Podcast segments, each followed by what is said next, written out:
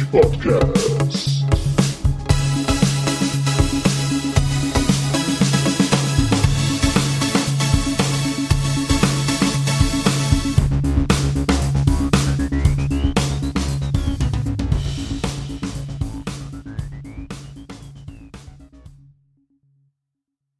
Hallo und willkommen zur neuen Auf Ausgabe vom Battlepod. Heute wieder mit dem wunderbaren Hoshi Hallöle.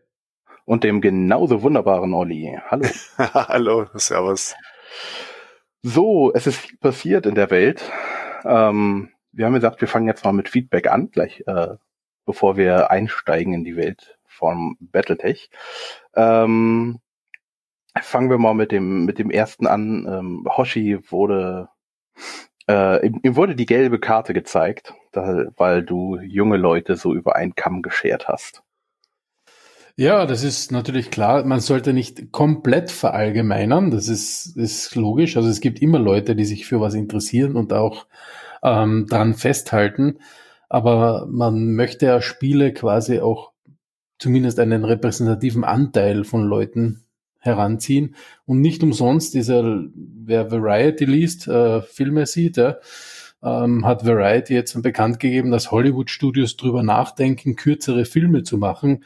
Äh, und äh, im Streaming es äh, immer mehr dazu hingeht, dass äh, Episoden gedreht werden, die nur noch 10 oder 15 Minuten lang sind.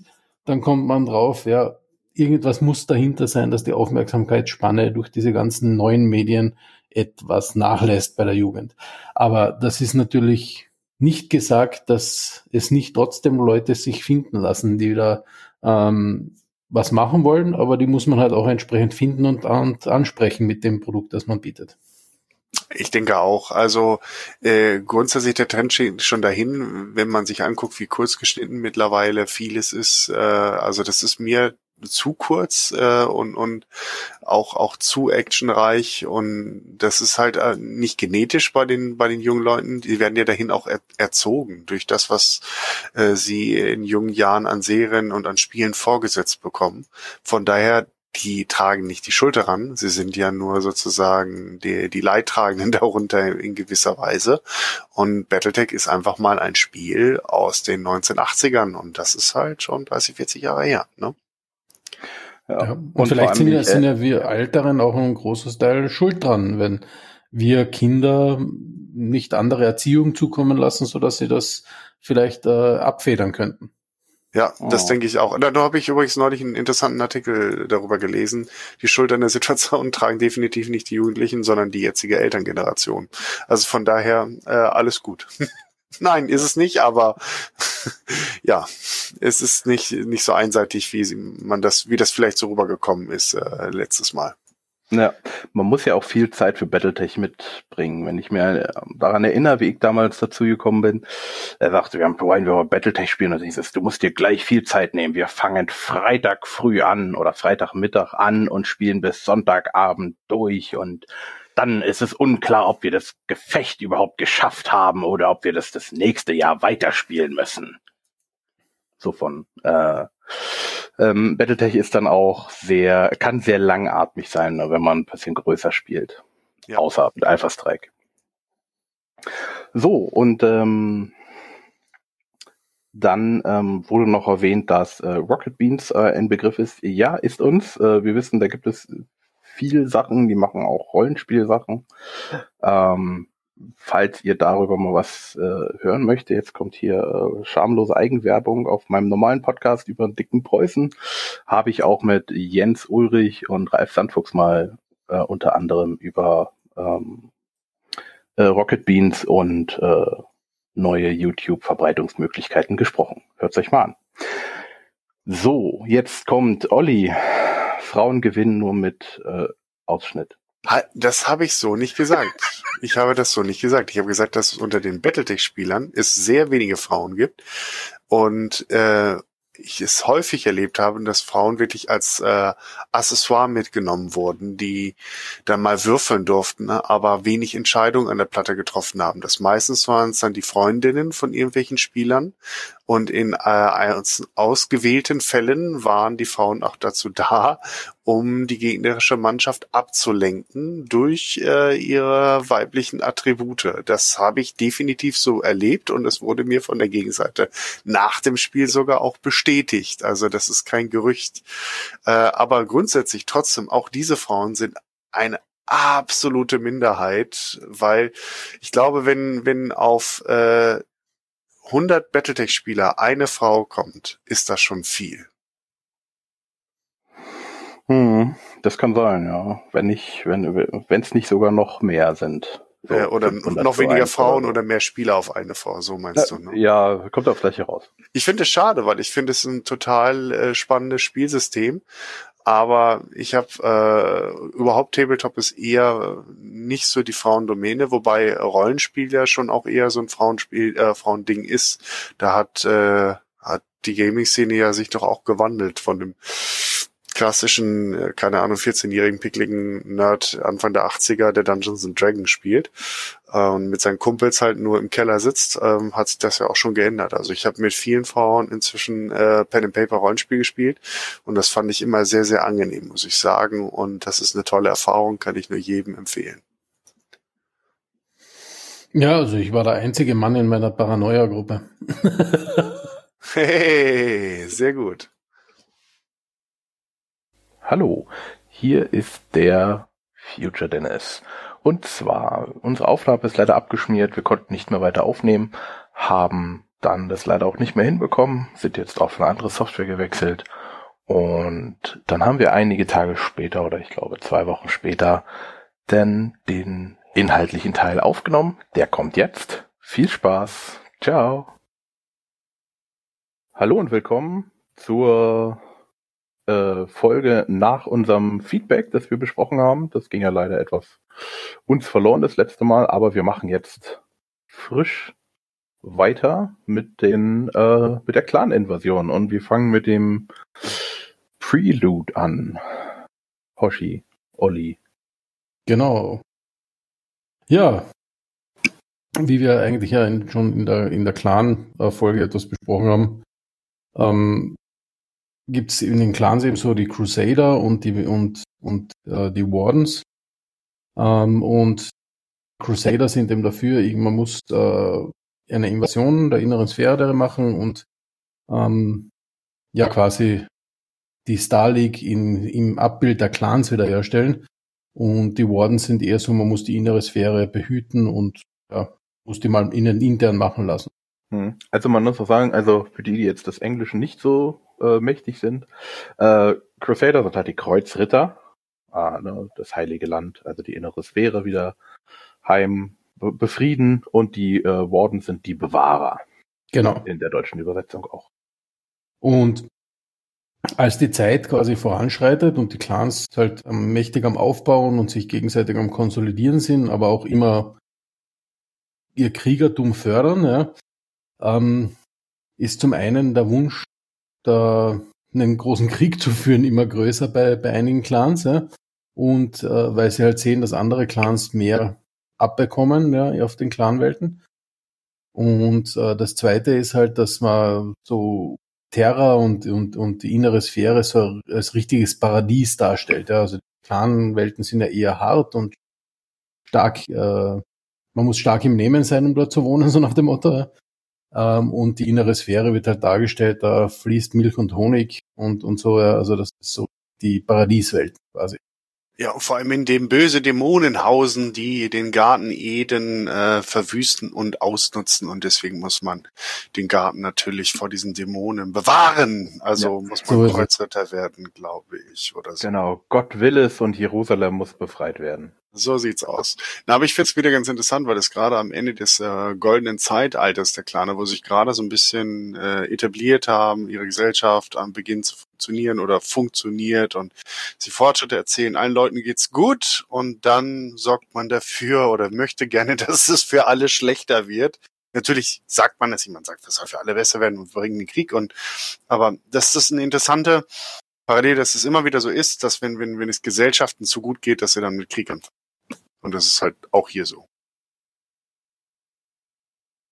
Genau. Ja. Das ist also im Prinzip das, das, das Credo und es ist, kommt halt dann noch dazu, dass äh, Clan Jadefalke mehr oder weniger an die Macht kommt, ja, weil sie ähm, ergreifen die Macht. Nee, sie ergreifen sie nicht unbedingt, aber, es, aber sie manövrieren sich halt politisch in eine, in eine Lage, wo plötzlich halt ähm, ja, ein, ein Jahr der Falke zum Ilkan, also zum Anführer aller Clans gewählt wird. Ähm, zu der Zeit taucht dann auch noch das äh, ein Comstar Explorer Sprungschiff quasi in, in den Clanwelten auf, ja, die nicht so richtig gewusst haben, wo sie da reinspringen. Ne? Und das Ganze führt dann halt dazu, so nach dem Motto, wir sind entdeckt, jetzt müssen wir zurückschlagen. Ja. Werden sie furchtbar nervös und das ist so sozusagen der, der, der Zündfunke, der, der in, in diese doch durchaus fragile politische Lage gerät. Hm. Was ist denn mit dem Sprungschiff passiert? Also haben sie die einfach alle abgeschlachtet oder ist es wieder weggesprungen oder? Na, lustigerweise, die, die, äh, also die haben quasi die, die, zuerst mal festgesetzt, mehr oder weniger, ja. Mhm. Ähm, und halt, was macht ihr da und so weiter und haben die halt extrem verhört, ja, um alles aus denen rauszupressen. Ähm, und Comstar hat aber dann relativ flott entdeckt, naja, das ist ja eigentlich eine Gelegenheit, ja, weil wir wollen ja, dass die innere Sphäre noch mehr zersplittert wird. Ähm, wir helfen denen jetzt mal, ja, wir geben denen alle Informationen, die wir so haben. Ja, also nicht alle, aber alle, die dienlich sind, damit die da eine Invasion machen. Also Comstar hat da sofort dann noch ein Schiff entsandt und, und äh, auch ihren Präzentor Martialum, Anastasius Vocht, ähm, um da quasi die Kriegsgedanken ja, noch weiter zu schüren. Hm. Wir haben in der vorigen Folge sind wir auch drauf eingegangen. Ich glaube, wir müssen auch mal eine reine Comstar-Folge machen. Ja, aber Focht ist auf jeden Fall später, später. Also Focht ist ja erst während der Clan-Invasion spielt er genau. eine Rolle. Im Vorfeld ist das nur, dass, ja. es, äh, dass der Comstar sozusagen oder auch, dass halt gescoutet wird, was, was dann überhaupt mit den, äh, mit äh, Kerensky und seiner Armada passiert ist. Mhm. Und äh, im Endeffekt ist es halt so, dass dann auch die, die Clans, die ja jetzt ja wirklich keine also keine, keine, keine Geheimdienste im Sinne haben und, und die sind dann, was das angeht, so militärische Aufklärung ja, aber Intelligence so auf so zivilen Sektor sammeln, da sind sie eher ein bisschen unterbelichtet. Und deswegen gucken sie sich nur ganz am Rande die Peripherie an. Und die Peripherie ist durch die Nachfolgekriege tatsächlich am, am stärksten betroffen.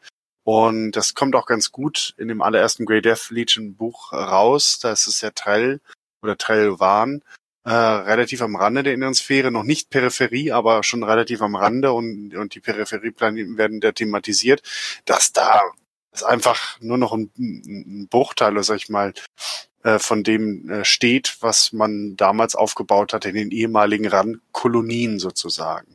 Und wenn man das als Maßstab natürlich für die innere Sphäre nimmt, die ehemals glühenden oder also blühenden Kolonien, da, und da stehen ja nur noch Ruinen und es sind Schatten ihrer selbst, dann kann man vielleicht auf die Verkehr, auf den verkehrten Eindruck kommen äh, oder den Eindruck gewinnen, der Innersphäre geht's total schlecht und die sind reif zum Pflücken.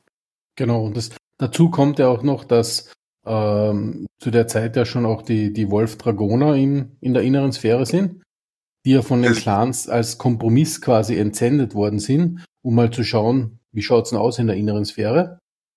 Also ja. die hatten den Auftrag quasi als, als Mercenaries, also äh, aufzutreten und bei jedem Haus quasi mal vier Jahre zu schauen, was ist da so los, ne? Mhm. Und äh, vor allem dann mit dem ganzen Konflikt bei Haus Marik, das haben wir eh in einer der inneren Sphäre-Folgen schon besprochen, ähm, ist es dann ja so, dass quasi die auch zurückgeschickt haben, ja, die sind äh, zerstritten und, und total unehrbar, die schlachten unsere Leute ab und, und so weiter. Ne? Also ja. Das ist übrigens, mal zeitlich einzuordnen, wir sprechen hier also einen Zeitraum jetzt von relativ knapp, so von, von wenigen Jahrzehnten, eigentlich so die, die Initiative zurückzukehren, so beginnt es um 2980 herum. Genau. Und ähm, 3004 brechen dann die Wolf-Dragoner oder Wolfs-Dragoons dann halt auf, um die Innersphäre dann militärisch und umfassend halt aufzuklären. Hm.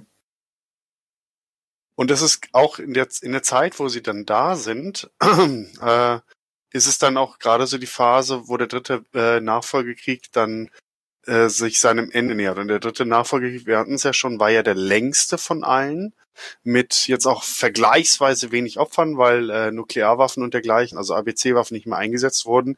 Das waren mehr so sehr langwierige Grenzkonflikte, die den technologischen Niedergang noch weiter befördert hat.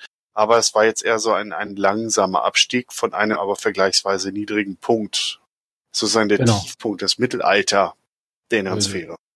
Und das haben, haben die natürlich mitbekommen und immer wieder zurück berichtet Mhm. quasi. Ist denn die Zeit, wo die, äh, wo Comstar eingetroffen ist bei den Clans äh, zu der Zeit, als die, ähm, die Wolfsdragoner noch Nachrichten geschickt haben oder haben die da schon aufgehört, was zu schicken? Das war eigentlich relativ knapp, nachdem die Wolfsdragoner gesagt haben, sie wollen da nichts mehr schicken. Ja. Hm. Also das, Ich schau das, mal ganz kurz, warte mal, also, äh, äh, äh, äh, Authority, äh, äh, also, ähm, die, die Clan-Invasion, das war dann etwas später, also, äh, Quatsch, die, die kommst da, äh, ich guck gerade, es war irgendwann zwischen 3020 und 3048 irgendwo. 3048 ist die Outbound Light, also so heißt Ja, das Starschiff, ähm, über dem Smoke, über der Smoke Jaguar Heimatwelt Huntress. ach, da steht's, genau, genau, Outbound Light, da steht's. Und äh, es ist auch äh, ein paar, also fast zehn Jahre vorher oder so, 3039, ja, ähm, haben, glaube ich, die Wolf Dragoner noch ein letztes Mal ähm, auch Nachschub quasi von den Clans angefordert, etc. Ähm, ich weiß jetzt nicht genau, dann um die Zeit war ja auch der, der quasi, sage ich mal, Selbstkrieg mit, mit den Takashi Kurita von den Wolf Dragonern, ne? Ja, das war ja, genau, das war ja 3028 herum. Genau, Zu Beginn ja. des vierten Nachfolgekrieges, äh, Wölfe an der Grenze, wunderbar geschrieben. Und da merkt man ja auch schon den klaren Hintergrund Genau. heraus sozusagen. Also wenn man die Story kennt, dann merkt man, an welchen Stellen äh, sie da ganz klar darauf Bezug nehmen. Und das fand ich auch damals im Storytelling von Phase sehr schön, dass sie diese Sachen schon im Hinterkopf hatten. Und äh, so ein bisschen wie äh, George Lucas, der, als er die Originaltrilogie geschrieben hat, sich schon auch ein Universum mit, mit groben Klonkrieg ausgedacht hat, der vorher war und wo er dann auch mal wieder referenziert hat. Das verdichtet das Universum, macht es vielschichtiger und damit dann am Ende des Tages auch glaubwürdiger. Mhm. Hm. Und das, das war das dann genau das, wo sie quasi nochmal Reinforcements bekommen haben, aber auch relativ viel rekrutiert haben schon aus der inneren Sphäre. Also sie haben relativ viel Wolf-Dragoner aus der inneren Sphäre rekrutiert und Ja, haben ja dann am Schluss vom Krieg auch Outreach quasi geschenkt bekommen vom, vom Hansa Davion. ja, Und das war so die Zeit, wo sie dann wirklich gesagt haben, puh, wenn das, was da so passiert, quasi diese Konsolidierung der inneren Sphäre und so, das ist ja eigentlich gar nicht so schlecht. Aber wenn jetzt die Clans kommen, dann haben die absolut null Chance. Ich muss übrigens noch mal kurz korrigieren. Also der letzte Bericht von den Vostragonern an die Clans oder an die Heimatwelten war 3019. Also nicht 39, sondern 19. Ja. Und danach haben sie zunehmend ihr eigenes Ding gemacht. Sie wurden aber auch immer mehr weiter durchsetzt durch Innersphäre-Krieger. Das kommt auch in Wölfe an der Grenze gut raus. Was natürlich bedingt war durch den Coup von, von Marek und den extremen Verlusten, den sie in den ligafreie Welten dann ähm, äh, verkraften mussten. Danach hatten sie einen sehr unlukrativen Ver äh, Vertrag bei unter Haus Steiner, äh, die sie versucht haben, auch finanziell an sich zu knebeln und sie vielleicht dann äh, langfristig zur Hauseinheit zu machen. Und dann sind sie ja aus diesem Grund dann zu Kurita gewechselt, unter den Versprechungen, dass sie wahre Krieger seien. Die wollten sie aber auch nochmal kennenlernen. Das waren sozusagen die letzten, die sie eigentlich aufklären mussten. Aber Haus Kurita ist ja dann nur noch, sag ich mal, zweite Hand Informationen viel früher an, an die Clans gelangt. Also das heißt, so richtig Haus Kurita hätten die Claner zumindest nicht kennen dürfen und Steiner eigentlich auch nur oberflächlich, würde ich jetzt mal behaupten. Mhm. Weil die Zeit, in der sie noch gesendet haben, das war die Zeit, wo sie bei Davian, Liao und dann Marek waren. Sie sind ja sozusagen im Uhrzeigersinn Beginnen von Davian dann halt losgezogen und sind am Ende dann halt auch wieder bei Davian beziehungsweise dem äh, Federated Commonwealth gelandet. Genau. Und das, das Thema war halt dann, also der richtige Auslöser, wie schon gesagt, war eigentlich das Comstar-Schiff. Ja. Ähm, Khan Leo Showers war, im, war der Khan der, der Smoke Jaguars zu dem Zeitpunkt. Und er hat halt von, von den Comstar-Leuten, die er da verhört hat und vermutlich auch foltert oder was auch immer, ähm, ähm, und auch die Datenbanken des, des, des äh, Jumpships haben es natürlich äh, durchsucht etc ähm, haben es zwei wichtige Fakten rausgelesen, mehr oder weniger für sie. Das erste ist, ähm, durch den Zusammenschluss von Davion und Steiner und das Federated Commonwealth steht, ist quasi die bedrohliche Lage, dass die selber die Star League wieder aufstehen lassen, die innere Sphäre. Und ähm, sie haben auch rausbekommen, dass die Grey Death Legion den Helm Memory Core gefunden hat, also ein, ein Sternenliga-Artefakt, ähm, das quasi voller Lost-Tech etc. war, wo so viel Technologie-Code drinnen ist, dass die Clans sehr viele von ihren Vorteilen, die sie jetzt haben, durch, durch Omnimax und so weiter, ähm, nicht mehr so ausspielen könnten, wie wenn sie jetzt gleich zuschlagen. Mhm. Und ja. da wurde halt dann quasi das, das, da hat Leo Schauers das eben noch einmal zur Abstimmung gestellt, ob man ähm, nicht jetzt dann doch quasi die ähm, innere Sphäre äh, in, also eine Invasion machen sollte. Und eigentlich alle Clans außer Clan Wolf haben ihm zugestimmt. Hm. Ich, ich finde das übrigens ganz interessant, weil es äh, da auch eine Parallele gibt. Äh, die habe ich äh, so im letzten Jahr, glaube ich, war ein interessantes Video auf YouTube äh, von einem Briten, der äh, sein Nickname oder sein Account heißt TIK-Tick.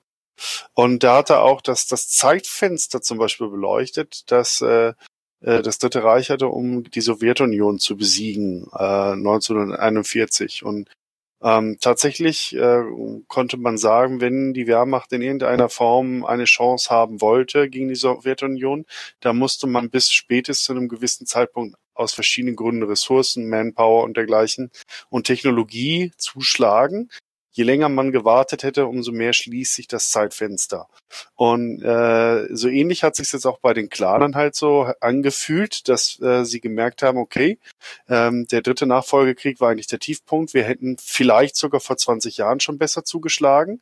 Dann, dann wäre es noch optimal. Ich meine, überleg mal, David und Steiner noch getrennt, ne, vor dem vierten Nachfolgekrieg. Mhm. Äh, der irre Max Liao als noch halbwegs mächtiger Herrscher, als, als Dolch in der Seite von Davian.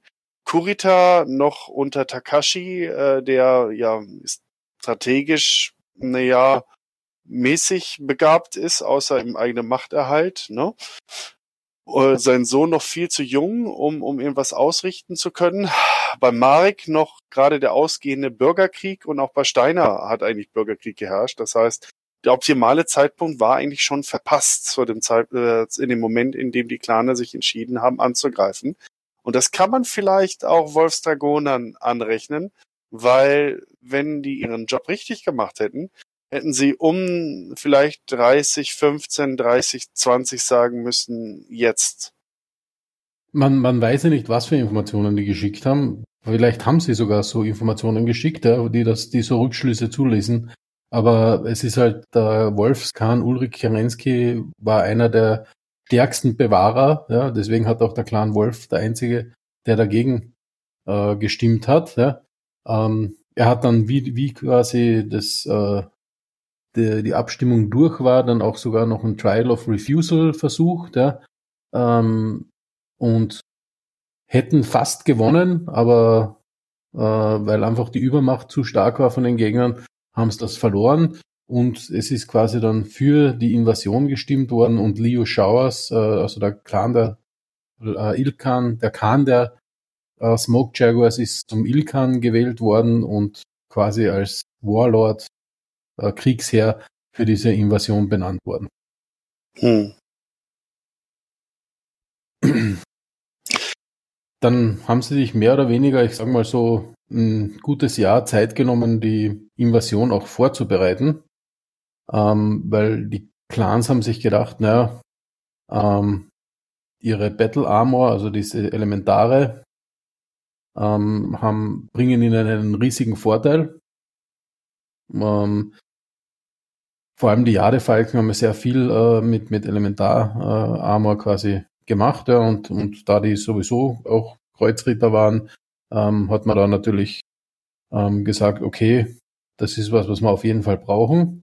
Aber es wird quasi ausgemacht wieder mit, mit Trials, welche der Clans überhaupt angreifen sollen, weil man sagt, okay, äh, man will etwas in Reserve halten und nicht alle Clans machen jetzt Invasion, sondern man muss, wie es bei den Clans übel ist, ähm, sich quasi würdig erweisen, da äh, ja, die genau, genau, durchzuführen. Was strategisch natürlich totaler Mumpitz ist, weil die Innersphäre so groß ist, das wird auch an mehreren Stellen erwähnt, dass genau. sie sich äh, nie Gedanken darüber gemacht haben, ernsthaft, wie sie Planeten halten, die sie erobert haben. Sie waren so schon in ihrer Kultur drin, so nach dem Motto, wir kämpfen um Planeten und wenn wir den gewonnen haben, der gehört ja uns. Und dann müssen wir uns da auch gar nicht mehr darum kümmern. Garnison, Befriedung, Bevölkerung gewinnen mit einem komplett neuen System. Wer braucht das schon, ne? Und genau das hat ihn ja auch dann später in den Hintern gebissen. Will ich jetzt noch nicht zu tief drauf eingehen, weil da gibt es noch viele Geschichten zu erzählen.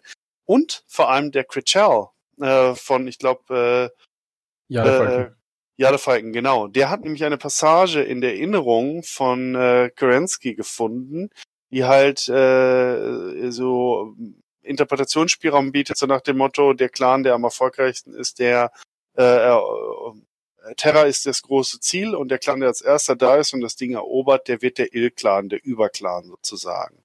Und damit war so eine Art Wettkampfgedanke nochmal on top drauf. Also nicht nur, wir machen das aufgrund unserer Kultur, sondern es gibt noch den großen Preis zu gewinnen. Genau. Ja, und das war dann sozusagen eigentlich die, die Saat der eigenen und späteren Niederlage, die war dann schon ausgesät. Genau, also das war ja quasi das Wettrennen, wer kommt zuerst bei Terra an. Man durfte nicht zu viel überspringen, weil das wäre unehrenhaft. Also man musste wirklich so reinschneiden in innere Sphäre, Welten erobern und irgendwann Terra erreichen. Also der Pfad zu Terra muss durchgängig erobert sein vom Plan. Das war eine der Voraussetzungen.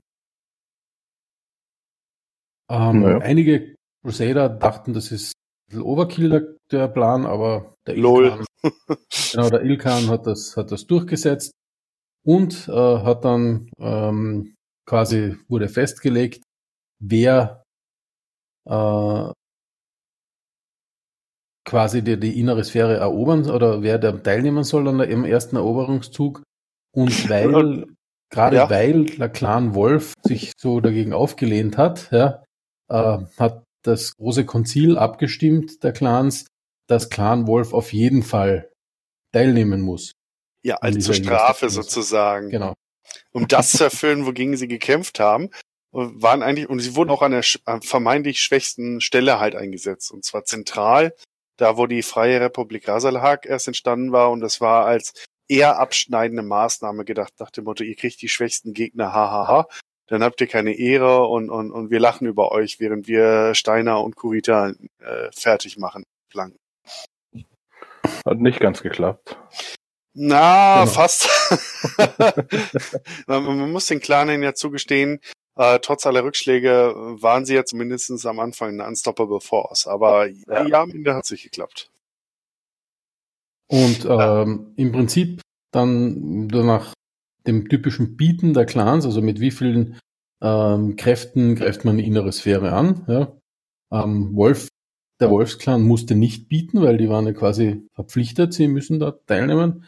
Ähm, und dann haben quasi die Clans äh, Jadefalken, Smoke Jaguars und Geisterbären ähm, haben quasi sich das Recht erobert, an der Invasion äh, teilzunehmen. Und äh, die Stahlvipern äh, haben quasi so als Reserve-Clan äh, sich noch den Platz erkämpft. Also so nach dem Motto Runner-up. Wenn was schief geht, dann sind die die Ersten, die da äh, rein dürfen. Und gleichzeitig auch die Nova-Katzen und äh, Diamond Sharks ähm, haben dann gesagt, okay, sie möchten aber auch next in line sein und wurden dann nach einem Trial of Refusal zu dieser ja, Runner-Up-Liste hinzugefügt. Ja.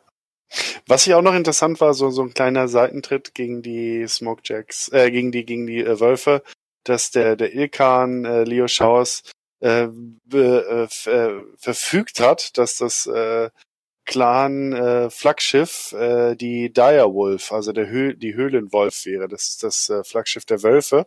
Und er war dann halt an Bord, um halt auch einen direkten Blick auf Ulrich Kernski und seine äh, Wölfe werfen zu können. Und das spielt später noch eine beachtliche oder sag ich mal wichtige Rolle, diese, dieses Detail. Ja.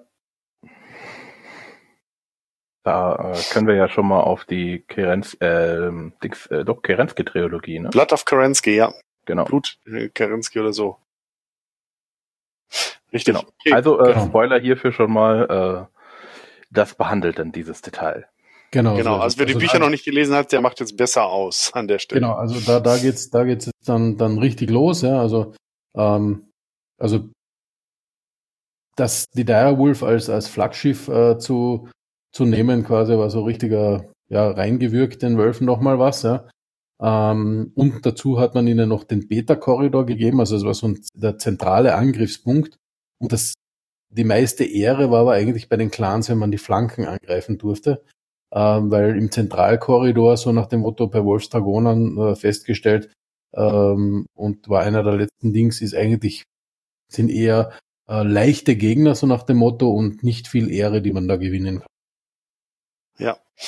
Naja, die, die Invasion war auf jeden Fall nicht in einem Zug durchgeplant. Das geht ja halt auch gar nicht. Das heißt, es wurden operative Ziele ausgegeben und zwar in Form von Wellen.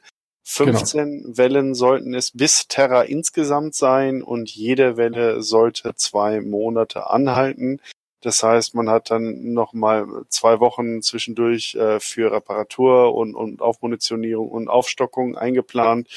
Äh, das heißt, wenn man das mal hochrechnet, 15 Wellen mal zwei Monate, das heißt, wir sind bei 30 Monate. Und wenn man nochmal 15 mal einen halben Monat dazu wählt, sind es also irgendwie so 38 Monate. Also drei, dreieinhalb Jahre hatten sie geplant, um bis nach Terra vorzustoßen, was durchaus, ähm, sag ich mal, äh, gar nicht so, so absurd ist, wenn man sich die, die Schlagkraft der Clans und die Strecke und was dazwischen liegt an äh, äh, rechnet. Vorausgesetzt, man hat für ausreichend Reserven und kann wirklich in zwei Wochen refitten und hat ausreichend Truppen, um nachzuführen, weil so groß ist die Distanz jetzt so wieder auch nicht. Und man sieht ja auch, was sogar die Inresphäre im vierten Nachfolgekrieg im äh, Liao-Raum in ein, zwei Jahren hinbekommen hat. Also es ist nicht komplett absurd, dieser Plan. Nur, wie gesagt, man muss für die Ressourcen sorgen, damit man es auch durchziehen kann. Und da lag das große Problem. Und vor allem, ähm, was die Clans ja wussten, ähm, war, dass die innere Sphäre über keine Schlachtschiffe mehr verfügt, sondern nur über Mhm. andere Kampfschiffe. Und die großen Schlachtschiffe sind ja teilweise wirklich ausgerüstet, um, um Landungsschiffe zu reparieren, um Mechs zu reparieren, um Retrofits durchzuführen. Die Omni-Mechs sind natürlich viel leichter zu retrofitten, weil man einfach Bots austauschen kann und so weiter. Also es hat schon Ja. einen gewissen Dings, aber man muss natürlich das ganze Zeugs, um die Retrofits durchzuführen, also den ganzen Nachschub auch wirklich dorthin kriegen. Ne? Und, Also- und der Weg zu den Heimatwelten wird ja auch nicht kürzer, je weiter man sich entfernt. Ne? So also von es, daher, genau. Dazu, wenn man sich die, gerade die, die, die klassischen Clan Omnimax von 3050 im Redoubt anschaut, die tragen alle sehr wenig Munition mit sich. Die sind ungefähr so ausgerüstet, dass sie ein, maximal zwei Gegner, also Mechs aus dem äh, umballern können. Weil sie einfach dieses, diesen Duellcharakter im Kopf hatten. Und diese Massenschlachten gegen zahlenmäßig überlegene, aber technologisch unterlegene Gegner, das hatten die irgendwie, zumindest die meisten Clans, nicht so richtig überschlagen. Und die einzigen, die sich darüber mehr Gedanken gemacht haben, vielleicht auch nicht von Anfang an perfekt, aber im Laufe der Zeit immer besser. Das hatte auch wieder einen spezifischen Grund, kommen wir gleich noch zu. Äh, das waren die Wölfe. Mhm. Mhm, genau. Und der, der Originalplan war ja, dass äh, eben Mitte Juni 3049 die Clans aufbrechen. Aber Clans sind typischerweise ungeduldig, ja, und deswegen gab es halt viele äh, Units, die gesagt haben, okay, äh, wir möchten voraus und ähm, haben dann quasi so wieder Trials durchgeführt, ob sie vorausfliegen dürfen und schon mal die Peripherie vom Banditen säubern dürfen. Das war so das Ding, also so die Ebene plätten, ja, damit man dann wirklich die Invasion der inneren Sphäre äh, durchschlagen kann, weil die Peripherie wurde sowieso als Banditen, Piraten nicht wirklich interessant äh, dargelegt, aber man kann ja mal schauen. Genau. Und die Ergebnisse waren entsprechend gut, beziehungsweise überragend seitens der Clane. Sie haben alles, was sich in den Weg stellte, einfach hinweggefegt, ohne auch nur äh, ein bisschen schwitzig zu werden. Und das äh, hatte aber leider den Effekt, dass die Klaner, also deren Ego noch weiter wuchs, dass sie wirklich sagten, okay, alle an unsere Annahmen äh, treffen zu und äh, die Innersphäre kann nichts und, und äh, wir, es wird vielleicht ein bisschen schwieriger werden, aber geht immer so weiter. Und das ist auch so interessant, weil das ist auch in, in, in tatsächlichen Kriegen so gewesen. Wenn eine Armee gegen einen potenziellen starken Gegner zu Beginn sehr einfache Erfolge hatte, dann neigt diese Armee sich zu überschätzen und mhm, genau. Risiken einzugehen, die sie langfristig den Kopf kostet. Also wir hatten ja vorhin das Beispiel Operation Barbarossa. Da ging es mhm. ja am Anfang auch furchtbar leicht und man hatte die Sowjets wahnsinnig unterschätzt. Und das hat man bezahlt, äh, weil am Ende des Gegners war der Gegner vielleicht in einzelnen Belangen technologisch nicht so stark, aber zahlenmäßig wahnsinnig überlegen und das Gelände, also Russland ist extrem halt groß und das ist eine schöne Analogie halt zur inneren Sphäre, weil das Verhältnis halt, ist halt ähnlich. Und was halt eben war, viele der Peripheriewelten ja, waren, waren ja eigentlich hauptsächlich, da war Infanterie drauf und, und vielleicht mal ein einziger Battlemech, der das, der die ganze Welt verteidigt hat. Ja. Den mhm. muss man mal finden, ja, und wenn man ihn gefunden hat, war es meistens eine Maschine, die äh, ja in sehr traurigem Zustand war, ja. Und, und die hat man natürlich einfach weggemacht. Ja, also da ja, war überhaupt kein Problem. Und so sind es halt, oder, oder vielleicht war ein, ein äh, Raumjäger noch dabei oder so, ja. Und das war's dann. Ja, und dann sind die mehr oder weniger weg, weggerotzt worden. Ja. Ähm, wieder etwas äh, lustiges Beispiel dabei war, ähm, dass der Clan Wolf der einzige war, die auf bisschen mehr Widerstand gestoßen sind, zufällig. Ähm, zufällig, ja. Ja, weil, weil eine Kompanie der, der Kellhounds abgestellt war, um Peripherieberaten zu bekämpfen, mehr oder weniger. Ja. Und da haben sie gesehen, okay, es gibt scheinbar Gegner in der inneren Sphäre, die besser organisiert sind. Ähm, zu dem Zeitpunkt wurde dann auch der, der Sohn von, von äh, Morgan Kell, Phelan Kell, äh, von, von Clan Wolf gefangen genommen. Und äh, die, der Clan Wolf hat dann gesagt, naja, Freunde, das war jetzt schön, dass wir da über die, über die Peripherie drüber gerauscht sind, aber es gibt schon auch organisiertere Leute. Und die anderen Clans haben mehr oder weniger den, den Wolf-Clan ausgelacht und haben gesagt, naja, nur weil ihr da jetzt ein, äh, quasi ein Mech von euch ein bisschen zerschossen war, ähm, warum sollen wir uns Sorgen machen? Genau. Zumal mal Fallon Kerl auch wirklich eine interessante Figur dann zum Zeitpunkt war, ein, ein junger Mechkrieger, der am Nagelring, glaube ich, war es, auf jeden Fall bei, mhm. bei einer Steinakademie durchgefallen war, wegen Insubordination. Und er hat einen Wolfhound pilotiert, eine Eigenkonstruktion der Kellhounds 35 Tonner, äh, 6,9 schnell, also äh, etwas über 90 kmh oder um die 90 kmh und mit, mit reiner Laserbewaffnung. Äh, also eine brandneue Konstruktion. Da waren die Wölfe sicherlich auch beeindruckt dass eine Söldnereinheit in der Lage war, einen eigenen Battle Mac zu entwerfen und zu produzieren. Also das war schon auch eine interessante Information. Und obwohl die Wölfe diese Information grundsätzlich nicht zurückgehalten haben, haben die anderen Clans ihn nicht geglaubt. So nach dem Motto, ja, das ist das Geschwätz der Wölfe, die sind ja Bewahrer und die wollen uns nur Angst einjagen und die lügen uns an oder stellen das alles dramatischer dar, um das hier ganze Verzögerungstaktiken, ne? Und deswegen hat man das alles beiseite gewischt und hat gesagt, scheiß drauf. Und das Thema war halt, also man hat in der inneren Sphäre aber zu der Zeit, also eigentlich bis, bis eben 3050 rein, nicht mitbekommen, dass da in der Peripherie die äh, Clans sind. In den Kellhounds hat man sich natürlich gedacht, boah, was war da los, dass, dass quasi unsere Truppe da aufgemöbelt worden ist und, und Morgan Kell war ziemlich äh, natürlich aufgebracht, weil er gedacht, gedacht hat, sein Sohn ist tot, ne? Ja. Mhm. Genau, er galt als tot, der Fellenker. Genau, also und, und ähm, die einzigen, die quasi Mint davon bekommen haben, ähm, war also Comstar, die haben auch in der Peripherie schon immer ROM-Agenten gehabt, also von ihrem Geheimdienst. Und die haben es geschafft, bevor die Clans quasi alle äh, ähm, Kommunikationsmittel ausgeschalten haben, so einen Bericht ähm, zum zur Prim, zur Primus, wie sagt man auf Deutsch, äh, weibliches Wort für Primus? Prima. Primus, ja, der, der Ja, erste und der Prima. Oder? äh, Mündo Prima. Genau. Ja. ähm, geschickt und quasi ihnen einen kleinen Bericht gegeben, dass, dass da wer kommt. Wobei zu der Zeit noch immer nicht klar war, wer das jetzt ist. Ja, Es, es war Also- zwischenzeitlich auch die Rede davon, dass es außer, also Aliens nicht Menschen sind. Ne? genau, ja. Und das, das war halt auch so interessant, weil als Leser wusste man das auch nicht so ganz genau zum Zeitpunkt, äh, weil sie es auch ein bisschen dargestellt haben. Man, man hat ja Hinweise auch schon durch die Wolfsdragoner, alles klar, ne? Aber gerade die Elementare in ihrer großen Rüstung und, und 2,50 Meter groß und weiß der Geier was, ne? Da hatte man dann vielleicht auch schon im Verdacht, okay, vielleicht steckt da noch mehr dahinter. Und das fand ich auch ganz gut, dass sowohl eigentlich Faser schon vorher angedeutet hat, was, was da passieren wird, haben sie trotzdem so ein bisschen Zweifel gesät, ob da nicht noch ein bisschen mehr mit reinspielt. Und diese ganze Clan-Gesellschaft, die sie dann daraus entwickelt haben, die war ja schon sehr außerirdisch, ne? Also, Mhm. wer, wer die Jade-Falken-Trilogie da mit äh, äh, Dings da, äh, äh, wie heißt er? Mit äh, äh, Adrian, äh, wie heißt er nochmal? Äh, Aiden Pride, sorry. Aiden Pride, ja. Genau. Also diese ganze, also es ist kein, keine Trilogie, die ich gerne gelesen habe, weil diese Gesellschaft, die ist so fies und finster und, und militaristisch und und quälend. Also boah, die sind schon nicht mehr ganz normal, die Leute.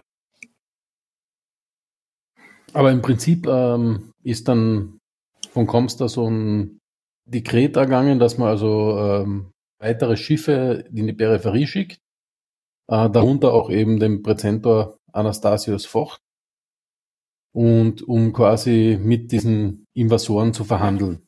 Man ist dann draufgekommen, okay, das sind quasi die Clans, ja. Ähm, und die Clans haben auch gesagt, okay, Comstar, das ist was von der Star League, ja, da, da kann man schon einen gewissen Respekt entgegenbringen und die haben ja auch das Ziel, die, die Star League wieder aufzubauen. Genau, und Ähm. auch diese Neutralität gegenüber den Häusern, das Bewahren der Technologie und das Andenken, das Genau. alte ehrwürdigen Jerome Blake. Wir erinnern uns, das war ja auch durchaus ein Wegbegleiter von und Alexander Kerensky. Freund, Ja. ja. ja. Ja. Und äh, da, da haben sie halt gesagt, okay, ja, mit denen können wir wirklich verhandeln.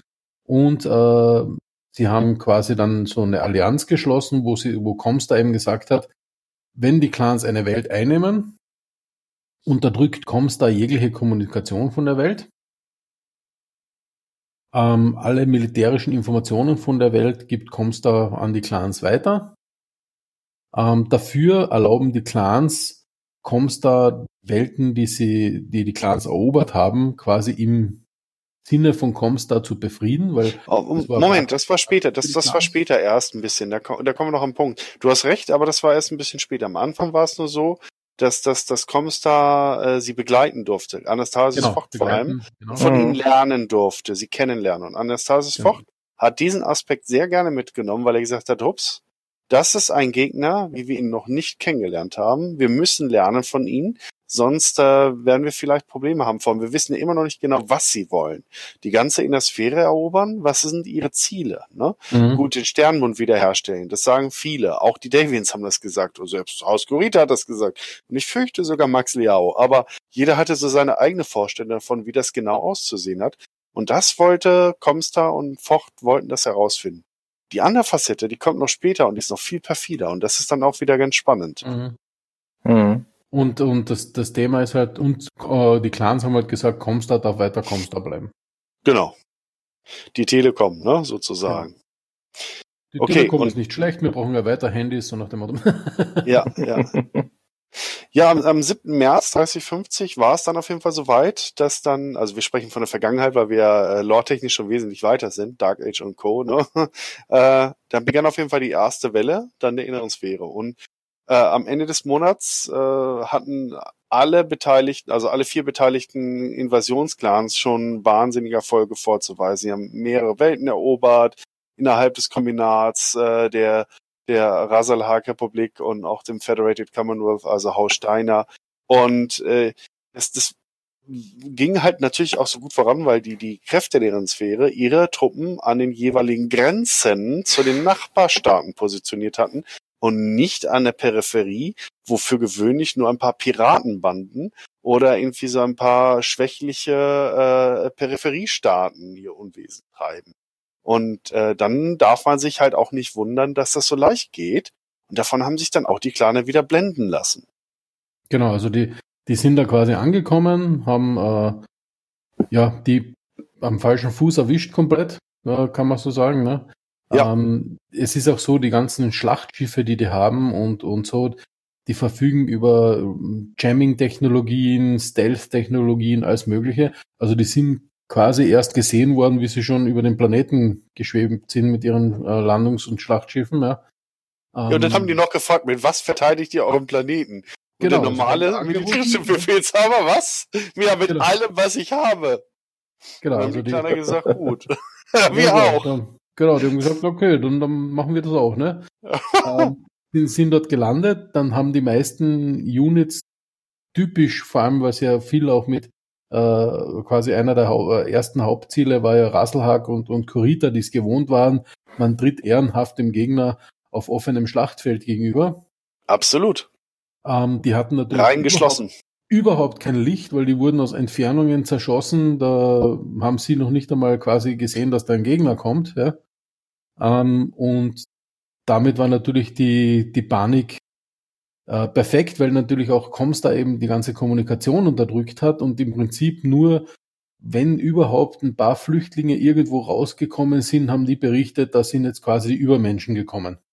Genau. Riesengroße Clan-Elementare, ich wusste ja nicht, dass wir hier sind, aber übergroße Menschen in, in oder menschenartige Wesen, Monster in Rüstung, in gigantischen und die hauen uns aus äh, Distanzen zusammen, wo wir noch nicht mal äh, Licht sehen. Und das ist natürlich ein Schockeffekt gewesen für die, für die ganze innere Sphäre, die ja sich auch gerade erst von den Nachwehen des vierten Nachfolgekrieges und des Krieges von 3039 diversen anderen kleinen Konflikten erholt hatte, so einen technologischen Aufschwung. Und jeder hat damit eigentlich gerechnet, der nächste Krieg findet jetzt nochmal zwischen dem Federated Commonwealth und dem Kombinat statt, um sozusagen Haus Kurita endgültig den Garaus zu machen. Und auch die, auch Kurita hat darauf gewartet und sich vorbereitet, aber halt an der komplett falschen Stelle. Genau, die hätten, haben nicht gedacht, dass da plötzlich was von hinten kommt. Ne? Nee, nee. Naja, äh, wir sollten vielleicht nochmal die, die Sache mit dem Bieten nochmal erwähnen, weil das war ja mit dem Batschall, ne, mit dem so, mit was verteidigt Mhm. euren Planeten. Äh, das, das war so etwas, was, was die Innersphäre halt nicht kannte, was sie aber sehr schnell dann halt auch gelernt haben, auszunutzen. Und zwar, Clan haben gesagt, wir kommen dann, was weiß ich, mit 40 Mechs, ne? Und äh, die Innersphäre hat dann auch die Regeln so gedreht und, und äh, ausgenutzt und exploitet sozusagen, um halt sich dann äh, Vorteile halt dann zu am grünen Tisch sozusagen zu Mhm. erspielen, so was wir halt auch bei vielen Battletech äh, Tabletop-Partien erleben, dass die Leute versuchen, da dann die Regeln so hinzubekommen oder die Bedingungen des Kampfes, dass sie schon mit einem dicken Vorteil ins Gefecht halt reingehen, um den technologischen auf jeden Fall dann auszugleichen. Mhm. Und äh, das dazu kommt ja, also wirklich die Siege waren teilweise komplett überwältigend, ja. Also aber nicht nicht selbst nicht nur am, am Planeten selbst mit den mit Battlemechs, sondern auch komplette Überlegenheit äh, im Raum, ja, mit mit den Omnijägern, die äh, die Clans gebracht haben. Also die haben auch da komplett äh, ähm, ja den Chaos angerichtet, den den inneren Sphäre-Leuten. Wobei, Ähm, das fand ich mal ganz interessant. Durch die Geschwindigkeit der Flieger war die, über, die technologische Überlegenheit im Weltraum nicht ganz so groß wie auf dem Boden, weil die Jäger schneller aufschließen konnten. Das haben sie in den Büchern auch ganz rüberge gut Mhm. rübergebracht und das ist auch im Spiel so. Also ja, die Klaner waren auf jeden Fall überlegen, allein auch wegen ihren Piloten, die ja speziell gezüchtet dafür sind. Ne? Aber der technologische, äh, die, die Lücke war im, im, im Raum nicht ganz so gigantisch. Mhm. Warum, weil die Klaner ja auch teilweise ihre Schlachtschiffe rausgeboten haben, weil, ganz ehrlich, gegen so zwölf Innersphäre-Luftraumjäger brauche ich kein Schlachtschiff. Genau. Ähm, das Einzige, was manchen inneren Sphäre-Leuten komplett aufgefallen ist, ähm, die Clans ähnlich wie, wie Kuritas, deswegen äh, haben die haben es gegen die Kuritas am meisten Erfolg auch gehabt, ähm, haben ja quasi einen kompletten Anhang des Einzelkampfes. Ja? Also wenn einmal äh, ein Gegner ausgewählt wurde, so nach dem Motto von einem Clankrieger, dann bekämpft er nur den und kein anderer Clankrieger darf den angreifen, also Zweikampf. Ja? Genau. Ein Clankrieger kann auch zwei Gegner wählen, wenn er meint, dass er sie schafft. Oder wenn der vielleicht der Genau. ein erste Gegner zu klein ist, also ihm der Genau, zu aber leicht. kein, kein anderer darf den quasi angreifen. Genau. Ja. Und äh, dieses Ritual, zu dem ähm, sie sich hinreißen haben lassen, hat im Prinzip dazu verholfen, dass äh, Viktor Steiner Davion es geschafft hat, ähm, zu flüchten, ja? ähm, weil halt seine, seine Leute ähm, mit, wie wie sagt man so schön, Fokusfire, ja, äh, ihm den Korridor aufgesprengt haben, um da zu flüchten. Er wollte quasi eigentlich nicht flüchten, ja, ähm, ist mehr oder weniger auch aus dem Mech geschossen worden, aber sein Adjutant hat ihm mehr oder weniger dann eine über den Schädel gezogen und ihn mitgebracht. Genau. Das ist übrigens auch wieder auf Trell 1 oder Trell 1, da wo die äh, Grey Death Legion Trilogie beginnt. Interessanterweise derselbe Planet.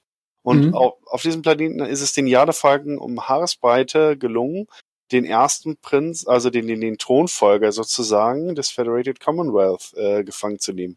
Wenn er dann einen Bondsman, äh, ich weiß nicht, was heißt nochmal auf Deutsch, nicht Sklave, sondern äh, mit dieser, dieser Kordel da am Arm auf Deutsch. Ähm, ja, Leibeigener. Leibeigener, vielen Dank. Äh, wenn äh, äh, äh, Victor Steiner Davian Leibeigener der Jadefalken geworden wäre, wie wäre dann die Geschichte ausgegangen? Mhm. Und das gleiche auch noch im Kurita-Raum. Da ist ja Hohiro Kurita, der Sohn von Theodoro Kurita. Theodoro war zwar noch nicht Koordinator, aber zumindest Gunjin und Kanrai und eigentlich der Schattenkoordinator schon. Ähm, wäre also sozusagen der Enkel des äh, noch amtierenden Koordinators Takashi in die Hände der Smoke Jaggers gefallen. Und er, er ist, er ist ja ihnen sogar in die Hände gefallen, nur wussten sie nicht, dass es Ohiro ist. Ne? Und Genau, wenn sie das gedacht, gerafft, das die haben gedacht, das ist irgendein Feldkommander oder so, ja. ja, Und, und, und haben den mit den anderen Leuten in, ins Gefängnis geworfen, ja. Und äh, die Yakuza mit den, ja, äh, äh, Taka, äh, nee, Äh, ich weiß schon. Ja, erstmal Yakuza. Du überlegst, wer ich Yakuza erkläre. Yakuza ist übrigens die japanische Version der Mafia, sozusagen. Und ähm, die äh, Yakuza war auf äh, ich, Turtle Bay, glaube ich, war das dann, ne? Oder in den, ähm, und der Stadt Edo waren die halt sehr aktiv. genau. und die haben es dann geschafft, äh, den Huhiro Kurita zu befreien. Hast du den Namen mittlerweile? Genau, na, ich, weil ich, mir fällt da nicht ein. Da war Ja, ein, ein, ein, einer der, der Black Dragon Society war, war da quasi ganz äh, führend, ja, ähm, und hat den da rausgeholt und, und dadurch ist Hohiro Kurita, also äh, den, den, Ich, ich komme jetzt auch nicht drauf. Der hat in diesem Phoenix Hawk. Ja, genau. er? Er hat ja auch mit ihm dann, war ja dann auch sein Freund sozusagen. ja, richtig, Und ja. hat den, äh, konnte er den, den dann später in den Büchern, in der Trilogie, in der Kerensky-Trilogie, äh, hatte er auch den, den Auslöser in der Hand. Und das, das Thema war halt, dass äh, ähm, die Jadefalken danach draufgekommen sind, ups, das war der Hohiro Kurita, der ist jetzt weg. Und zudem haben die, die Yakuza ja quasi auch noch so öffentlich ähm, Guerilla-Attacken gegen die Clans ausgeführt, was die Clans absolut nicht gewohnt waren, weil so nach dem Motto, wenn man gewonnen hat, dann muss das Volk gehorchen, ja, also ist, warum, warum machen die das? Namen. Ja? Ah, du hast den Namen. Shin Yodama. Ja, genau, Shinjo, oder? Ja, genau, das ist halt so, also die, die, diese, diese Philosophie des niemals aufgeben, auch wenn man im Feld geschlagen ist und weiterkämpfen. Das, was gerade äh, Theodore dem Kombinat durch den Krieg von 30, 39 eingepflanzt hat und dass er auch in den Grundlagen immer da war, nach dem Motto, an die eigene Überlegenheit der Gesellschaft äh, zu glauben und die Invasion niemals zu akzeptieren und so weiter. Das, das, das, äh, das, damit haben die Klaner null gerechnet. Genau. Und der äh, Kommandant der, der Smoke Juggers war halt komplett außer sich, ja, dass die da jetzt dann plötzlich quasi die Waffen ergreifen und, und äh, Mechkrieger auf der Straße umbringen wollen oder so, ja. Ja, es gab ja auch Ähm, und- und Attentate, Bomb- Sprengattentate. Bombenattentate, ja, genau, Genau. also so, so Suicide Bombers und was weiß ich alles, ja. Ähm, dass er dann gesagt hat, okay, jetzt ist aus, hat sein Schlachtschiff in den Orbit manövriert und die Stadt Edo komplett mit äh, einem Orbitalbombardment geblättet. Was in der Innersphäre seit äh, dem Beschluss der Ares-Konvention und spätestens dem Dritten Weltkrieg komplett verpönt war. ich erinnere nochmal, was passiert. Also normalerweise kommst du interdickt und äh, man gilt dann für alle anderen Häuser als vogelfrei. Ne? Also mhm. das, das, das, das ist ein No-Go gewesen. Und als das bekannt wurde, die Bilder davon, ging ein Aufschrei natürlich die innere Sphäre und das hat die innere Sphäre geeint in dem Moment oder zumindest dazu stark dazu beigetragen, sich diesen verm äh, vermeintlich übermächtigen Gegner, Gegner doch entgegenzustellen, weil man wusste, sowas kann dann immer wieder passieren. So ist es, ja. Und auch in den Clans, also selbst bei den Hardline-Kreuzrittern, ähm, hat man gesagt, puh, das war jetzt was, das macht man eigentlich nicht, das ist der Akt eines Barbaren und nicht eines zivilisierten Claners. Woraufhin ja. Clan, Clan Wolf gesagt hat, sie werden bei allen zukünftigen Kämpfen als erstes ihre Schlachtschiffe wegbieten. Also nicht mehr mit ihren Schlachtschiffen angreifen. Und ja. weil jetzt das quasi so ein Vorschlo Vorstoß von Clan Wolf war, der unter den Clans als ehrenhaft gilt, weil man bietet Assets weg, ja, haben alle anderen Clans das mehr oder weniger akzeptieren müssen und haben das auch gemacht, weil äh, das erste, was quasi beim ersten Bieten immer weg war, waren die Schlachtschiffe. Ja, also das war ein geschickter Schachzug. Also Ulrich Kerensky ist schon äh, ein, ein sehr geschickter Stratege, äh, kommt sehr überlegt in den Büchern rum. Erinnert mich mal ein bisschen an Saladin aus der Kreuzzug-Ära. Mhm. Und das, das Bild hatte ich immer im Kopf, wenn, wenn ich. Also er ist zwar auch irgendwo ein Kreuzritter, aber halt nicht. Äh, Im Endeffekt ist er, er ist vom Bewahrer natürlich, Vorsicht mit der Terminologie, aber er ist trotzdem auch äh, ein, ein Klaner und er hat natürlich auch mal alles gegeben, um seine, seine Ziele zu erreichen. Ne? Und äh, sein Ziel wäre ja auch gewesen, Terra zu erobern, weil wenn Clan Wolf der E-Clan wäre, dann könnte er den blöden Crusader-Clans mal schöne lange Nase drehen. Genau. Okay, ähm, nochmal ganz äh, kurz äh, zu, den, zu der ersten Welle. Die endete dann Ende April, also nicht ein bisschen mehr als anderthalb Monate, nachdem sie gestartet war, also vor der Zeit noch. Und es waren dann 35 Welten unter die Knute der Clans gefallen. Also das ist aller Bonheur, 35 Welten in so kurzer Zeit. Rein zahlenmäßig irre. Ne? Ich glaube, die Werte hatten wir noch nicht beim vierten Nachfolgekrieg und natürlich waren die Klaner euphorisiert. Die haben gedacht, jetzt äh, wir gehen hier durch wie ein heißes Messer durch die warme Butter und hauen alles weg bis nach Terra, wer als erster da ist. Ne? Mhm. Und äh, dadurch sind sie ja dann auch recht schnell vorangerückt. Und das ist mal das Problem, wenn man schnell voranrückt, dann lässt man natürlich auch Etappe hinter sich. Und gerade was halt auf, äh, äh, auf äh, Turtle Bay oder in Edo passiert ist, das war dann sozusagen auch eine Blaupause von dem, mhm. was später passieren würde. Und jetzt greife ich mal ein bisschen vorweg, als die Klaner dann auch mit Garnisonsternenhaufen und mit ihrer militärischen Art einfach damit nicht zurechtgekommen sind, wie sich die Zivilbevölkerung versprengte Militärs aufgehalten haben oder verhalten haben auf äh, eroberten Welten. Das hat dann Comstar ausgenutzt, und zwar die Prima Münde Waterly hatte dann vorgeschlagen, dass sie diese Clan-Welten, die besetzten, verwalten, also zivil verwalten. Neben ein paar Clan-Besatzungstruppen nach dem Motto, wir werden dann den Frieden wahren im Sinne der Clans. Natürlich hat Münde Waterly dabei eine eigene Agenda verfolgt. Sie wollte sozusagen im Rückraum dann äh, ein, äh, äh, den Comstar-Glauben äh, verbreiten, um so sozusagen auch die Clans im Endeffekt wieder zu hintergehen und dann eine geeinigte Innersphäre unter den Rettern Comstar sozusagen zu vereinen. Ne? Das war so der, der Plan. Aber den haben die Clan am Anfang nicht durchblickt. Vielleicht der Ulrich Kerensky, aber die meisten Clan haben gesagt, Hauptsache wir sind diesen Scheiß, diese Probleme los mit den Zivilisten und den Versprengten, macht ihr ruhig das mal, wir gehen weiter erobern. Genau. Na, also man kann jetzt noch mal ganz kurz sagen, das war halt der Plan der, wir haben es erwähnt schon mal in der vorigen Folge, ähm, der Plan von Comstar war halt als Retter der Menschheit in Erscheinung zu treten.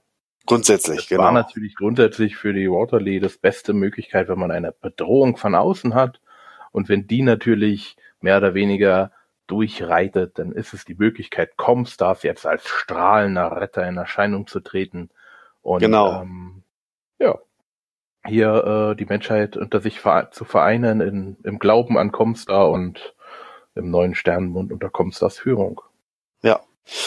Welle 2 ging auf jeden Fall dann im Mai 3050 los. Ähm, der, von dem Schockeffekt, dem allerersten, hatte man sich in Endosphäre so ein bisschen erholt. Das heißt, das Federated Commonwealth, also Stein und Davian, als auch Kurita wussten jetzt inzwischen mehr, worum es geht und mobilisierten natürlich ihre Truppen, brachten Verstärkung an die Front und äh, vor allem wussten sie ja auch ungefähr, wo, wo es halt hingeht. Ne? Und ähm, das, das Interessante an dieser Stelle war, dass äh, Kurita und äh, das Vereinigte Commonwealth oder Federated Commonwealth einen äh, ein Gentleman Agreement abgeschlossen hatten, und zwar ein, eine Übereinkunft, eine stillschweigende, dass man an der eigenen Grenze, in der Sphärgrenze, nichts mehr Böses gegeneinander tun würde und dann Truppen frei machen konnte für den Clan-Invasionskorridor. Und interessanterweise, natürlich, Theodore hatte da seine Finger im Spiel, hat das Draconis-Kombinat, also Haus Kurita, den ersten Zug gemacht. Also das potenziell aggressivere Haus hat Truppen von der Davin-Grenze abgezogen und der Steiner und an die Clanfront verlegt, was dann natürlich die, die Bedenken, die Reichsbedenkenträger auf Seiten äh, Steiner und Davin dann äh, entschärft hat, weil die gesagt haben, okay, dann verlegen wir halt auch mehr Truppen in äh, den Invasionskorridor. Mhm. Und es war, war, war wirklich ein lustiges Ding, weil es war mehr oder weniger wurde das nie ausgesprochen, sondern ähm, ja, Truppenbewegungen vom Theodore haben quasi das Anlass, dass man das mitkriegt, so nach dem Motto, oder? Genau, sehr öffentlich. haben ja, eine Anzeige noch geschaltet, eine, eine doppelseitige, genau. im, im, ja. im Davian Daily oder so. Removing.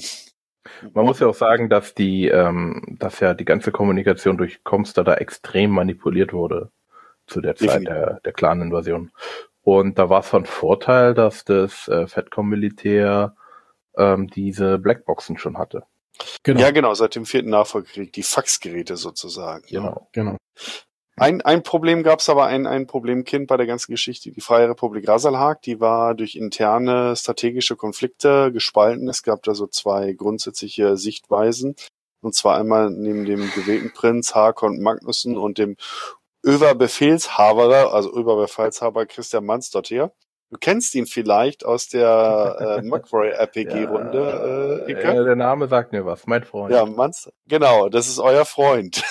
ähm, wir spielen da nämlich gerade in der Zeit der, des, des Ronin-Krieges, beziehungsweise kurz danach mhm. mittlerweile. Und die hatten auch schon die Gelegenheit, ihn kennenzulernen. Auf jeden Fall, die haben beide unterschiedliche Visionen gehabt. Der, der eine sagte, wir müssen alles äh, um Rasalag, also der Hauptwelt herum, als Defensive Perimeter äh, einbunkern sowie so Moskau verteidigen. Ne? Und äh, der andere hat halt gesagt, äh, wir wir müssen, ähm, war das, was war der zweite? Äh, ach genau, in, äh, verteidigen, wo sie stehen, so nach dem Motto. Und äh, wir wir brauchen auch keine Hilfe von außen, wir verteidigen jeden Planeten. Während mhm. äh, dort hier gesagt hat, nein, wir können nur Rasalhag mit unseren Kräften und alles Umliegende verteidigen. Und dann haben die hin und her diskutiert und währenddessen haben die Wölfe sich so einen Planeten nach dem anderen abgebissen. Ne?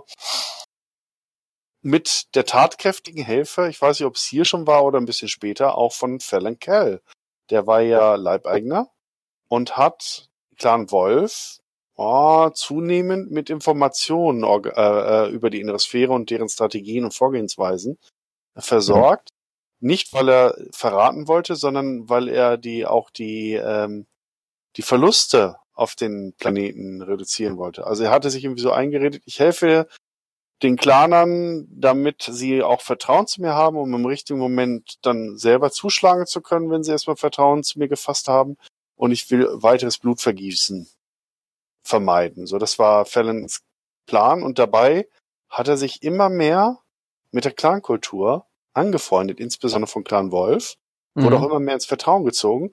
Und so wurde er, ohne es selbst zu bemerken am Anfang, immer mehr selbst zum Claner.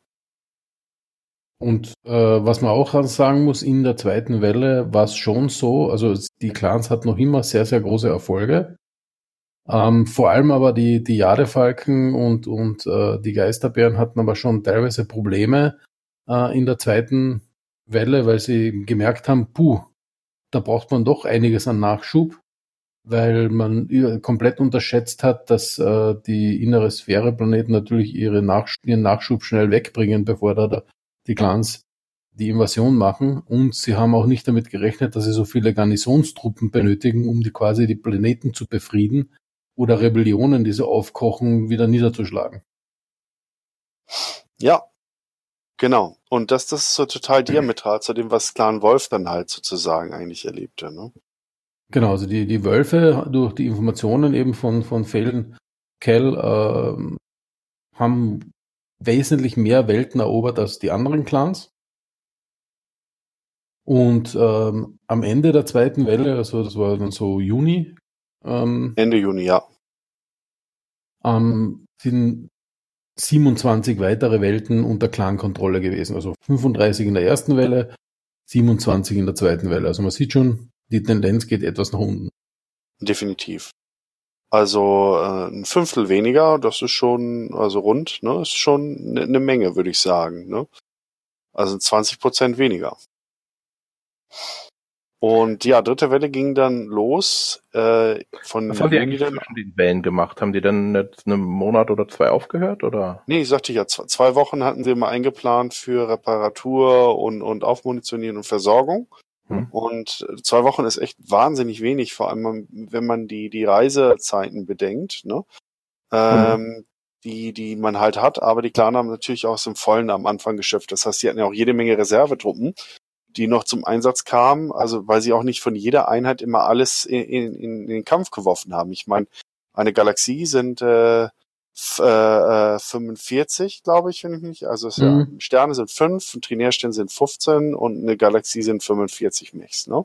Mhm. Und durch die modulare Aufbauweise konnte man die auch gut reparieren. Sie haben die Schiffe, die groß genug dafür sind, um die unterwegs zu reparieren. Also zwei Wochen ist schon echt wahnsinnig wenig, um mit der nächsten Welle zu beginnen. Mhm. Jetzt haben alle Clans natürlich gedacht, okay, dritte Welle, wir müssen ein bisschen auf die Bremse steigen. Ja, ähm. Und äh, Ulrich Kerensky, der, der Wolfskahn, hat aber gesagt, okay, ähm, hier habt ihr meinen überarbeiteten Plan äh, für die dritte Welle. Ich greife fast doppelt so viele Welten an wie eigentlich vorgesehen, weil ihr habt mir gesagt, ich muss da mitmachen. Und wenn ich schon mitmache, dann will ich auch gewinnen. Hm. So ist es. Vor allem die, die Clan Wolf hat gemerkt, dass sie ihre Mechs auch zunehmend auf Energiewaffen hm, konfiguriert hat. Weg von munitionsbasierten Waffen. Das Ganze wird dann später nochmal äh, ähm, äh, noch den Höhepunkt haben, aber sie sind dann immer mehr auf munitionsunabhängige äh, Einheiten dann halt gegangen. Und das hat ihnen natürlich logistisch dann auch in die Hände gespielt. Und damit war dann auch der Erfolg groß. Das heißt, sie haben Rasalhag, die Hauptwelt von der Freien Republik, erobert und äh, zumal sie dann auch den, den Geisterbärchen zuvorgekommen sind, die halt auch es auf Rassalhagen natürlich abgesehen haben. Das ist ja eine große Trophäe, ne? Mhm. Ja, und äh, das, das Bieten um Rassalhag hatte auch Ulrich äh, Kerensky gegen Björn Jorgensen gewonnen. Und äh, ja, Fallon Kell war zu dem Zeitpunkt dann auch zu dem zur rechten Hand eigentlich schon, ja, vielleicht war er zum engen Berater äh, geworden von, von Ulrich Kerensky, was natürlich den anderen Clanern und auch den Kreuzrittern innerhalb von Clan Wolf ein Dorn im Auge war, um das nochmal milder auszudrücken. Mhm. Und äh, das, das hatte halt dann auch vor allem die Spannungen innerhalb der Clans nochmal erhöht, vor allem weil Fallon auch so protegiert wurde von den Wölfen und natürlich hatte er auch immer das Interesse, wieder Krieger zu werden. Und die Möglichkeit, die beste war halt auch innerhalb des Clan Wolfes dann, äh, dann zum, zum Clan-Mitglied aufzusteigen und sich das Recht wieder zu erkämpfen, auch ein Mechkrieger zu sein. Und, also der, der äh, hat da quasi als, als Bondsman, also als Leibeigener, ja. den Wolfsklan beraten, ja. Und da haben halt viele gesagt, puh, das ist äh, eine, eine Freigeburt, ne? also kein gezüchteter Mann und deswegen schlecht und, und also so richtig rassistische Anzüge. Ne? Ja. Ähm, und, und das war halt, äh, ja, aber er hat ihnen da geholfen, ja, und vor allem im Rasalhag haben, hat Kerensky gesagt, er bietet nur äh, äh, drei äh, Cluster. Ja? Das heißt, eine, eine Streitmacht, die um vieles, vieles kleiner ist, äh, äh, als, als jetzt die, die Streitkräfte, die auf Raselhack beheimatet waren. Ne? Mhm. Ja. Naja, das war auf jeden Fall die dritte Welle und ich glaube, Zeit Ja, Moment, ist aber, äh, aber ich dachte, wenn ich das richtig gesehen habe, äh, der hat ja nun noch weniger als drei Cluster gemacht. Der hat ja nicht nur ein, eine Person. Er hat Ja, auch ein, also- ein One-on-One, genau. Genau. Naja, er hat ja nur, äh, er hat ja dann nur den äh, Dings geschickt. Wie heißt er? Den Phil Kell. Genau. Und der hat ja dann mit dem gesprochen und dann haben sie aufgegeben. Genau, also die haben mehr oder weniger den Planeten aufgegeben, weil ähm, was, beim, was man beim Bieten verstehen muss, ähm, die vorherigen Gebote vom, vom äh, Khan Kerensky waren immer relativ hoch, sodass sie leicht unterboten wurden. Ne? Hm. Ähm, und wenn man jetzt an, ähm, dann hat er sein letztes äh, Angebot äh, abgegeben und das war eben diese, diese drei Cluster. Hm. Ähm, aber wenn er jetzt quasi das nicht geschafft hätte oder mit dem Verlust seiner gesamten Kräfte hätte rechnen müssen, hätte er zwar Zugeständnisse dem, den Geisterbären machen müssen, aber er hätte quasi alles, was er vorher geboten hat, zum Einsatz bringen können. Hm. Das heißt, er hätte dann mit einer Übermacht landen können und hätte die aufgemischt. Ja. Ähm, Phelan Kell hat natürlich gesagt, okay, pff, das will ich jetzt nicht. Ja. Also ich möchte nicht, dass die alle sterben da auf dem Planeten, weil er hat gewusst, der Kerensky ist ein Kleiner. Also er ist zwar, Alle auf sterben vielleicht Linie, nicht, aber ja. Kollateralschäden. Sagen aber wir es mal die hätte massive, Kollateralschäden. genau, es hätte massive Kollateralschäden gegeben und deswegen hat er halt gesagt, okay, ich fliege da jetzt runter und ja, ähm, versuche das zu regeln. Und hat es Mhm. dann, wie du schon gesagt hast, eben dann geschafft. Ne? High Noon sozusagen dann. Und das finde ich halt auch cool. Also das äh, dramaturgisch gesehen würde ich sagen, ist äh, die Blood of Kerensky Trilogie von den Romanen her die beste eigentlich. Auch wenn sie die ein oder andere Logik, äh, Lücke und, und Schwäche auch äh, offenbart. Ne? Mhm, mhm. Mhm. Also äh, mit, mit dem Beat-System und dergleichen. Aber trotzdem, äh, ich finde gerade, dass die Klaner so, so erdrückend übermächtig dargestellt werden und auch so diese Angst hat zwischendurch schürt, nichts kann die aufhalten. Schon Mhm. cool.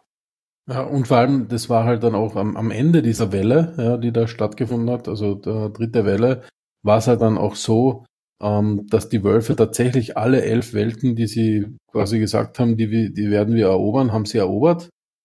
Und das war halt schon ein mächtiger Push im, im Ansehen an, bei den anderen Clans wieder. Ja.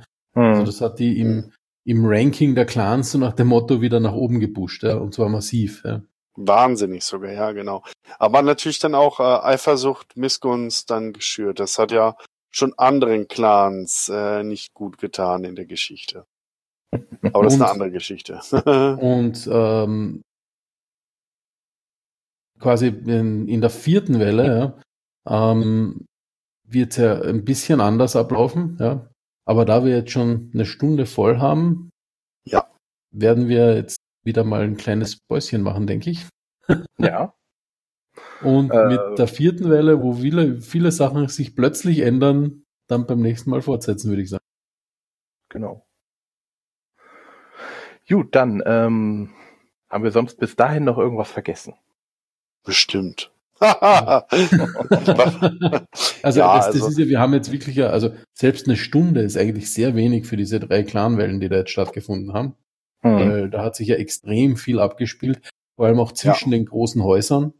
Ähm, man, ähm, Wolfs Dragoner haben quasi schon planen angefangen, eigentlich schon bevor die Clans in die innere Sphäre gekommen sind. Wie kann man den Clans begegnen? Wie können wir die inneren Sphärehäuser zusammenbringen? Ja? Und aufbauen, Ähm, ne? Vorbereiten. aufbauen, auf vorbereiten auf das Ganze. Was können wir da alles tun, ja, etc. Und ähm, das spielt jetzt dann eine massiv wichtige Rolle auch in der vierten Welle. Ja. Hm. Also da passiert im Hintergrund sehr, sehr viel. Man kann nicht auf alles eingehen, weil sonst haben wir da jetzt, äh, also wird das wirklich stundenlang und wir würden die Bücher komplett nacherzählen. Genau. Also ein In- bisschen Lesestoff muss man den Leuten schon lassen, wenn sie es interessiert. Ne? ja. Ja, interessant ist halt nur, und das ist schon mal das hin für die Zukunft, die, die Dra äh, Dragoner, Voss Dragoner haben sich bis zu diesem Punkt, Zeitpunkt, noch komplett aus den Clankriegen rausgehalten. Treten Genau. praktisch nicht in Erscheinung. Und das ist halt interessant, weil sie die beste Söldnereinheit äh, und auch eine der besten Einheiten in der Sphäre überhaupt ist. Und sie nehmen Genau, und- anfangs nicht an den Clankriegen teil. Und, und was man schon sagen muss, was, in, was zu der Zeit dann manchen vielleicht schon aufgefallen ist, ja, in der inneren Sphäre, wo sich ger zumindest Gerüchte dummeln, dass die Wolfsdragoner nicht nur Technologie, die quasi in diesem Helmchor gefunden worden ist, von, haben es natürlich mitbekommen vom Hanse Davion, ja, ähm, und, und, und Mechs gekauft, äh, die quasi neu und auf dieser Technologie basiert haben. Aber sie haben scheinbar auch wirklich Mechs irgendwie ganz komisch ausgerüstet mit Technologie, wo man eigentlich gedacht hat, naja, das gehört eigentlich zur Sternenbundzeit und verloren gegangen. Ne? Hm. Also sie haben plötzlich Mechs ins Feld geführt, die ja, ganz komisch ausgesehen haben. Sagen wir mal so. Und bei der Konferenz äh, sind sie ja dann auch, äh, auch haben sie Genau. Nein, kommt nicht zu viel vorgreifen. Genau, da Ja, kommen Das wir machen wir jetzt gleich die zweite Stunde. Machen wir jetzt mal Ende. Okay, dann ähm, danke äh, an euch beide für die Zeit, für die Expertise. Danke an äh, alle Zuhörer und bis zum nächsten Mal. Ciao. Tschüssi. Ciao. Inspection successful. Well, everybody, this podcast has been terminated. But rest assured, the Battletech podcast will be back. Shutting down.